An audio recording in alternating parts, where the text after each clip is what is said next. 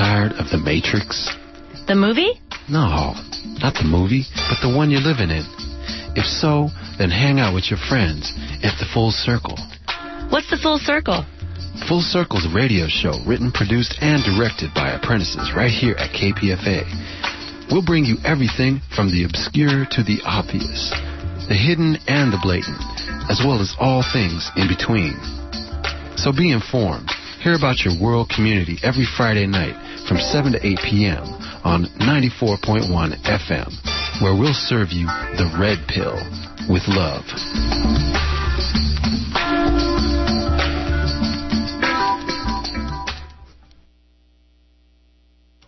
And you are listening to 94.1 KPFA and 89.3 KPFB in Berkeley, 88.1 KFCF in Fresno, and online at kpfa.org. It's 331. Stay tuned next for Cover to Cover.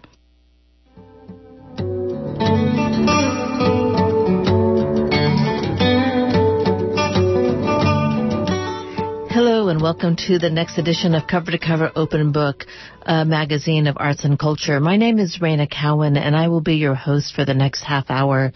Today I wanted to talk about an art gallery exhibit that uh, in all places is in Santa Fe, but when I went there it really knocked my socks off. I thought it would be a really relevant thing to talk about. It's at Sites Santa Fe and uh, it is an astounding look at contemporary art from the Americas. It features 35 different artists from 16 countries, as well as 11 new commissions. And it's organized around a lot of very interesting ideas of intersecting issues about culture, indigenous art, uh, political issues, poetry. Very interesting. With me to talk about this uh, are two people. First, we have the Phillips director and chief curator of Site Santa Fe, Irene Hofmann. She joined Site in October 2010 after serving as the executive director and curator of the Contemporary Museum in Baltimore.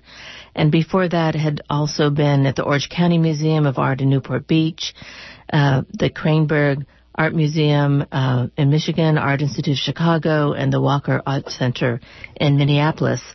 We're also joined by Conrad Skinner. He is both an architect and historian, and he does furniture design. And uh, he did a particular exhibit or helped organize an exhibit, which I thought was very interesting, linking um, Native American art to uh, this particular exhibit, and we'll get into that in a bit. So, first off, I want to welcome both Irene and Conrad. Welcome to KPFA. Thank you. Hello, great, great to be with you. Thank you. So, uh, you know, I've gone to many different art exhibits over the years, and I find that it's very difficult to find an exhibit that both represents um, sort of cultural issues in a way that's accessible, exciting, and dynamic, as well as really pushing the idea of art and what it represents. So, Irene, I want to start with you. What was the inspiration for this particular biennial? Because I think it was very successful, and I just wanted to understand what was behind it. Well, well, thank you. Um, at Site Santa Fe, um, for over 20 years, we've been hosting a biennial exhibition that um, sort of takes the pulse of contemporary art globally.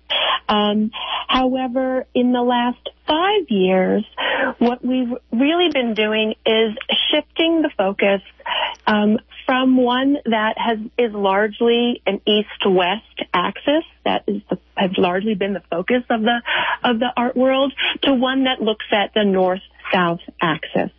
And, and so with that, SITE is really looking at contemporary art production throughout the Americas and in the process bringing in many voices that are generally um, not included in contemporary art biennials, especially in the United States.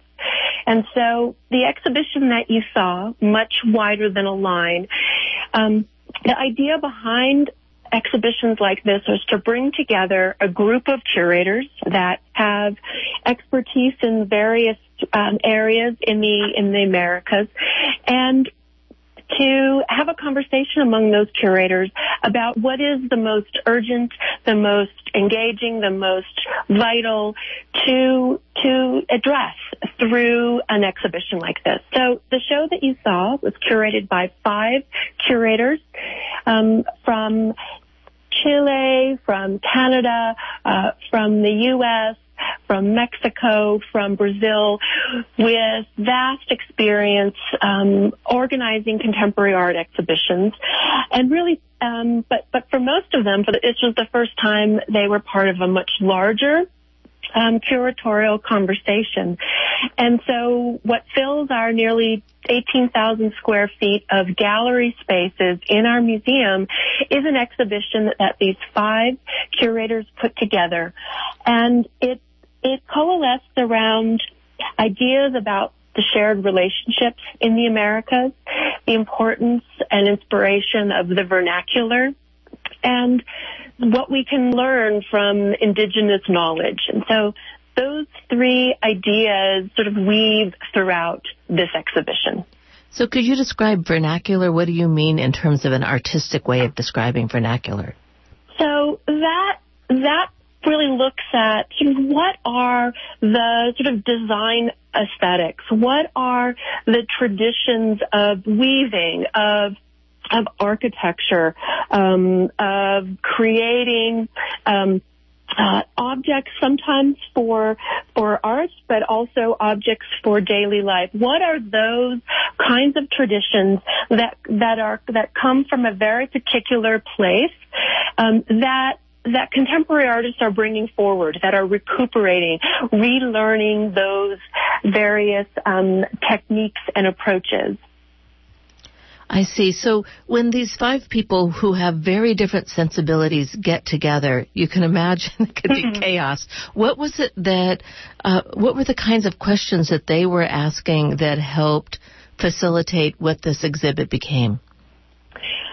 Well, one of the things that um, was really extraordinary about working with this with this group, and my my role in this is bringing together the group and helping facilitate and move move the project forward. Um, there was significant interest in this group in the history of of this place, of Santa Fe in particular, of the Southwest more generally, and that led to a lot of research in the region that um, it, that's that is is in in large part um, why the exhibition begins with um, the installation that Conrad can tell you about about the Paolo Soleri Amphitheater, a piece of architecture here in in Santa Fe that has many kind of connections to the experiences in the Americas. But I think they came to this project very open, open to learning from their colleagues, open to um, what this context, what Santa Fe, what the history of our biennial at site might lead them. And, and so we spent about six months, um, not only um, facilitating the the sharing of ideas between the group, but also in in research in the region. And so that's what began the the conversations um, around this exhibition. And so what you what you see when you come to, to, to visit our exhibition is is one that not only speaks to many shared experiences throughout the Americas, but also have, has significant relevance to our community here. So why don't we start with the Paolo Soleri Amphitheater? Uh, Conrad, welcome to KPFA. Uh, Thank you. I'm happy to be here. So this is interesting. Um, on the campus of the Santa Fe Indian School, it was uh, there was an amphitheater that was designed that was built in the late 60s, I understand, and then was threatened with demolition. So it was something that was fascinating. I first saw this amazing sort of recreation of the amphitheater with all this text that sort of described how this Italian architect was going to come in and sort of the rules that he needed to use to help develop and design this center. So can you tell us some about the the Paolo Amphitheater? Sure. The the amphitheater was built by the Institute of American Indian Arts, which was founded in 1962 and put on the campus there where the Indian school had been. So it replaced the Indian school on that campus for about 20 years. Lloyd Kiva New, who was the arts director and really the, the philosophical eminence grise behind the Institute of American Indian Arts, um, very early on decided that to the traditional curriculum, you might call it, of painting, sculpture, ceramics, jewelry, he wanted to add drama. And at that time, there wasn't really any contemporary and Native American drama.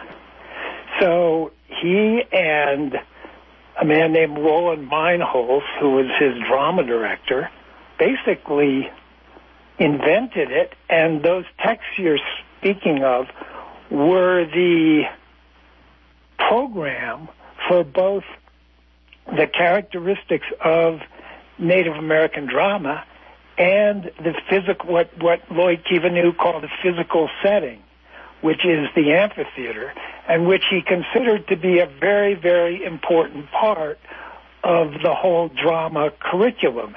In other words, he felt as though Native American drama had to be performed in the right kind of setting.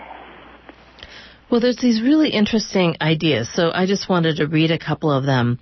Uh, in terms of him thinking about what it could be. He says a typical audience reaction might be, well, I didn't completely understand it, but I've got this strange knot in my chest. B. For further clarification, the theories of Brecht and his epic theater are the exact opposite of the above principle. See, It must be construed that intellectual content is the enemy of Indian theater. Intellectual content will be used by Indian theater in much the same manner as naturalism. And then it goes on, uh, so that there's all these different points of sort of conceptualizing something that hadn't been really thought about before and then having a visual representation so that those ideas could be carried out. Uh, yes. Those points apply to the dramatic part of of Native American drama. In other words, what a play would be like. And I don't, um, I'm not really qualified to go deeply into that, but from my, I'm, I'm, there are other points that apply actually to the theater, but from my understanding is Rolland Meinholtz and Lloyd Kiva New and a couple of other people researched Native American dramas uh, to try to understand uh, not so much dramas but ceremonies, because that's where in traditionally stories had been included in ceremonies, and they tried not to reproduce these things, but to capture the feeling of them. So there was a, I believe in the, the first point they were expressing a kind of a mystical feeling that would come out of a traditional for, performance, and they were suggesting that that could be re- reproduced in a contemporary performance. Now, this this is both the conception of the drama and the theater followed the main philosophical underpinning of the Institute of American Indian Arts, and that was that traditional forms could underlie and be the basis of contemporary production. So Lloyd Kiva New and the people at the IAIA were trying to bridge traditional culture to contemporary culture, but they wanted to end up with a contemporary form of expression. That's so interesting. So, Irene, you know, of all the exhibits, because there's some fascinating ones. There's like a this hut. There is amazing photography. There is uh, some film. How did you decide that this was going to be the piece that people came into first? Well, I think for the five curators of this exhibition, they each found um, inspiration in this building. The the amphitheater is a really physically, it's an extraordinary structure. Um, that is is um, so unlike anything you might um, encounter in terms of a of a theater, and and so there are so many qualities of it that are inspiring.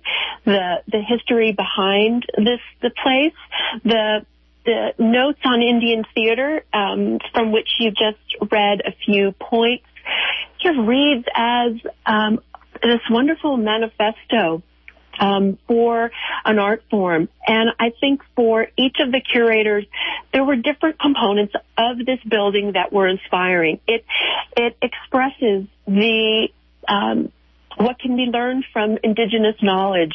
It expresses the vernacular architecture. And it also, because of the kinds of theater productions that took place on that stage over many decades, it also expresses a sort of connectivity of experiences in the Americas. And so it became um, a way in which to begin the conversation around the ideas of the exhibition by bringing the audience into a rather large gallery that celebrates the, this amphitheater. And for for our audience here in Santa Fe, they have not been able to go to the amphitheater for many years. It is, in fact, still um, uh, closed and and and indeed derelict at this point. Um, so for many people seeing it, it was um, the the first time they've seen it in, in in in any form in many years, and it reintroduced this um, this place to m- much of our audience that knew about and knows about this amphitheater just through its its reputation and the stories that have been told of this place over the years. So it became a really um, natural way to begin um, our, to begin our exhibition. Uh, you're listening to Open Book. Uh, uh, Arts and Culture Review. My name is Reyna Cowan, and we're talking about Site Santa Fe, uh, new perspectives on Art of the America and their ongoing biennial series. And we're speaking with Irene Hofmann and Conrad Skinner. So, Conrad, you're uh, both a historian and an architect. So, when you're looking at this building, what is it that strikes you that you hadn't really seen before that that was somehow put together in a way that is so different from most architecture? Well, I, I, I can answer that very clearly. I had been to about uh, oh, four or five concerts um, during from the 80s through the 90s, and um, my impression had always been that it was kind of hippie architecture.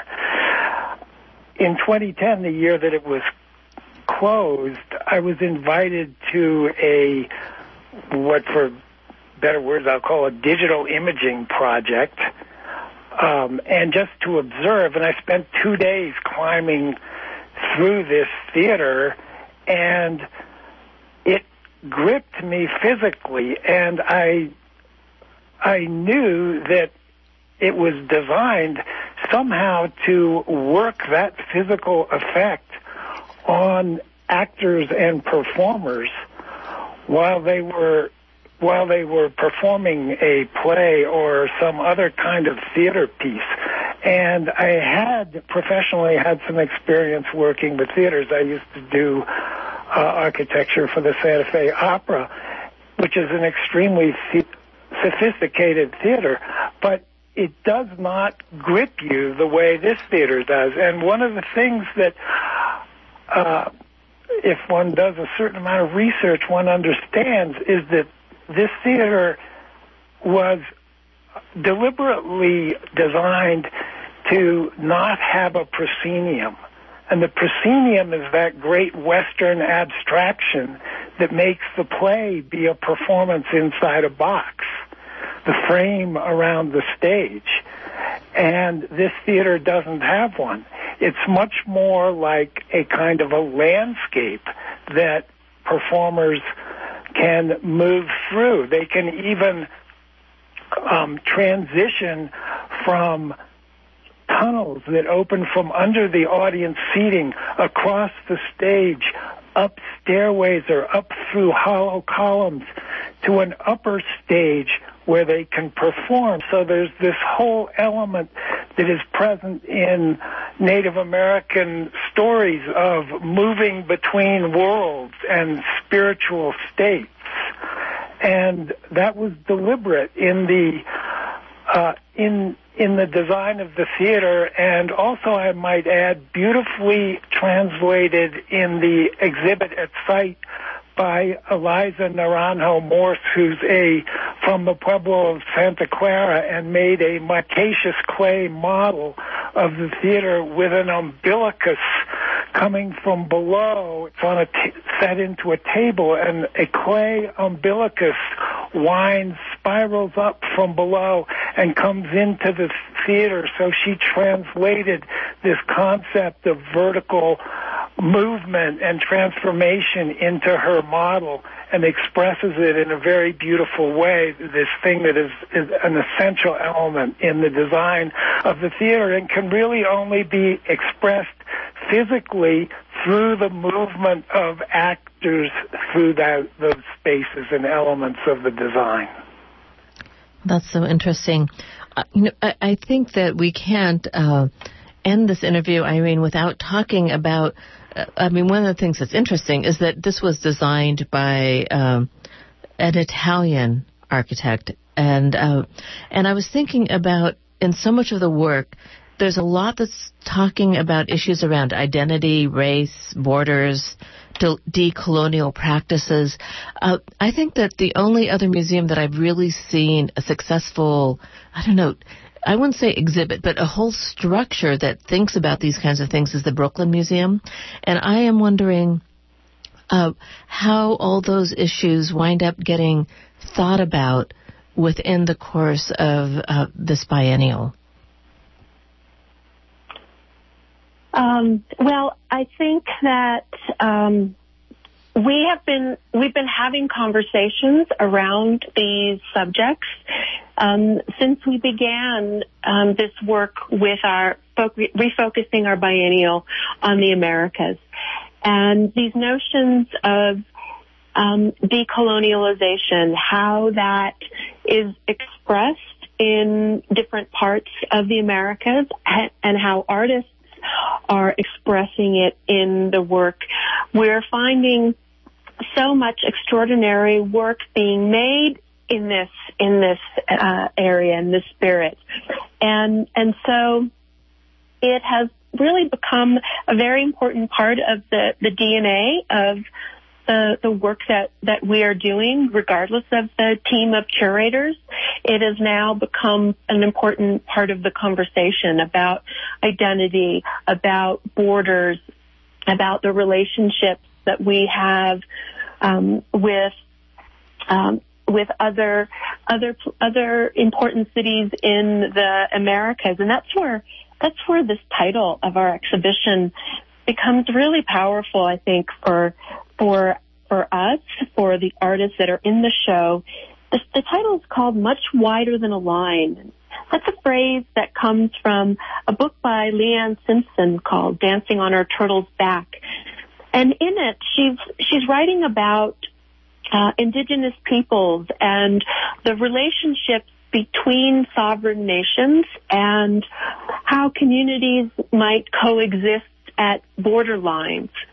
And so, really speaking of this notion of at at this place of a border, of a line between nations, that that's really about the beginning of a relationship, of a shared caretaking of of the land, and a notion that um, these kinds of shared territories um, are are ones that um, ought to be cared for, and so much wider than a line you know, becomes the um, a, a, bigger metaphor for a desire for sort of greater understanding uh, of one another through the artworks that our curators selected and then the experience of walking through a show that brings together these many different voices. I see. So, Conrad, for you, when you were uh, doing this work on the Paolo Soleri amphitheater. Were there things that you actually learned through the course of putting this exhibit together that you hadn't really kind of linked together before? Well, whenever whenever you whenever I get involved in something deeply, yes, there are always things that uh, that sort of appear as maybe more or less important than they they were. Um, uh, in a little bit of con- uh, connection, you, you mentioned that Paolo Soleri was, yeah, he was. He came from Italy. He went to work for Frank Lloyd Wright in 1946, right after World War II, and he came from the one of the most destroyed cities in Italy, Torino. Um, so as as I was looking working on this, the question arose, um, you know, why did these two men, an Italian emigre and Lloyd Kiva New, why did they, how were they attracted to each other as collaborators? And I, I briefly just sort of assumed, hey, these guys collaborated, but there had to be some reason that Lloyd Kiva New, who was a Cherokee Indian, um, well educated. He'd gone to the Chicago Art Institute before World War II. How did how did these guys get together? And I I concluded after a certain amount of research and, and, and some new experiences that they what they both had in common was the earth, and that Lloyd Kiva New had made colors with pigments from the earth of his family farm in Oklahoma. So he had this very, very early formative experience with the earth, and he ended up being an artist, of course. And Paolo Soleri was forming uh, concrete structures with forms of earth built up of silt. And so he was working also with the materials at hand in Arizona. And I, I, I know that in 1962, Lloyd Kiva New was brought to Paolo Soleri's compound. They were both in Scottsdale. And I believe that the bond there was formed when, you know, I'm, I'm, I'm, I'm surmising a little bit, but when Lloyd Kiva New saw these earth-formed buildings under construction, and later on he was was very emphatic that it was Paolo Soleri's forming a building with the earth that made it appropriate for a Native American theater. Um, well, so the you know, the more I work on it, the more questions pop up, and the more I am curious to answer them. So this it's a very interesting exhibit. SITElines 2016, much wider than a line. It's new perspective on art of the Americas. It runs through January 8th. Uh, in Santa Fe, New Mexico. For more information, you can go to the website sitesantafe.org. Uh, it cites ongoing biennial series, and uh, I, f- I thought it was fantastic. So I want to thank both of you, Irene Hofmann and Conrad Skinner, for joining me today to talk about this exhibit and uh, to link it with people here on the West Coast. Thank you so much. You're welcome. Thank you. Thanks. My name is Reyna Cowan. This has been another edition of Cover to Cover Open Book, a look at arts and culture, particularly focused on film. And today we expanded into the world of art. I will be back soon to talk to you more about film. Thanks for listening.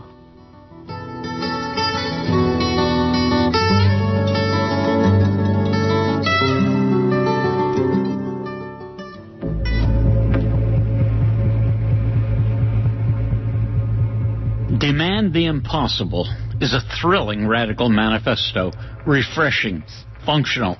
Medea Benjamin says it will get you up and into the street, fist raised, heart full, reaching for the spectacular. This will be presented by writer Bill Ayers with Bernardine Dohrn, former weatherfolk, now fierce social justice activists. Thursday, December 1st at St. John's Presbyterian Church, 2727 College Avenue in Berkeley. There's free parking and wheelchair access at this KPFA benefit. Advance tickets at brownpapertickets.com and indie bookshops. See the KPFA website for the outspoken support of Naomi Klein, Vijay Prashad, Chris Hedges, Angela Davis, and so many more. For Bill and Bernardine, December 1st.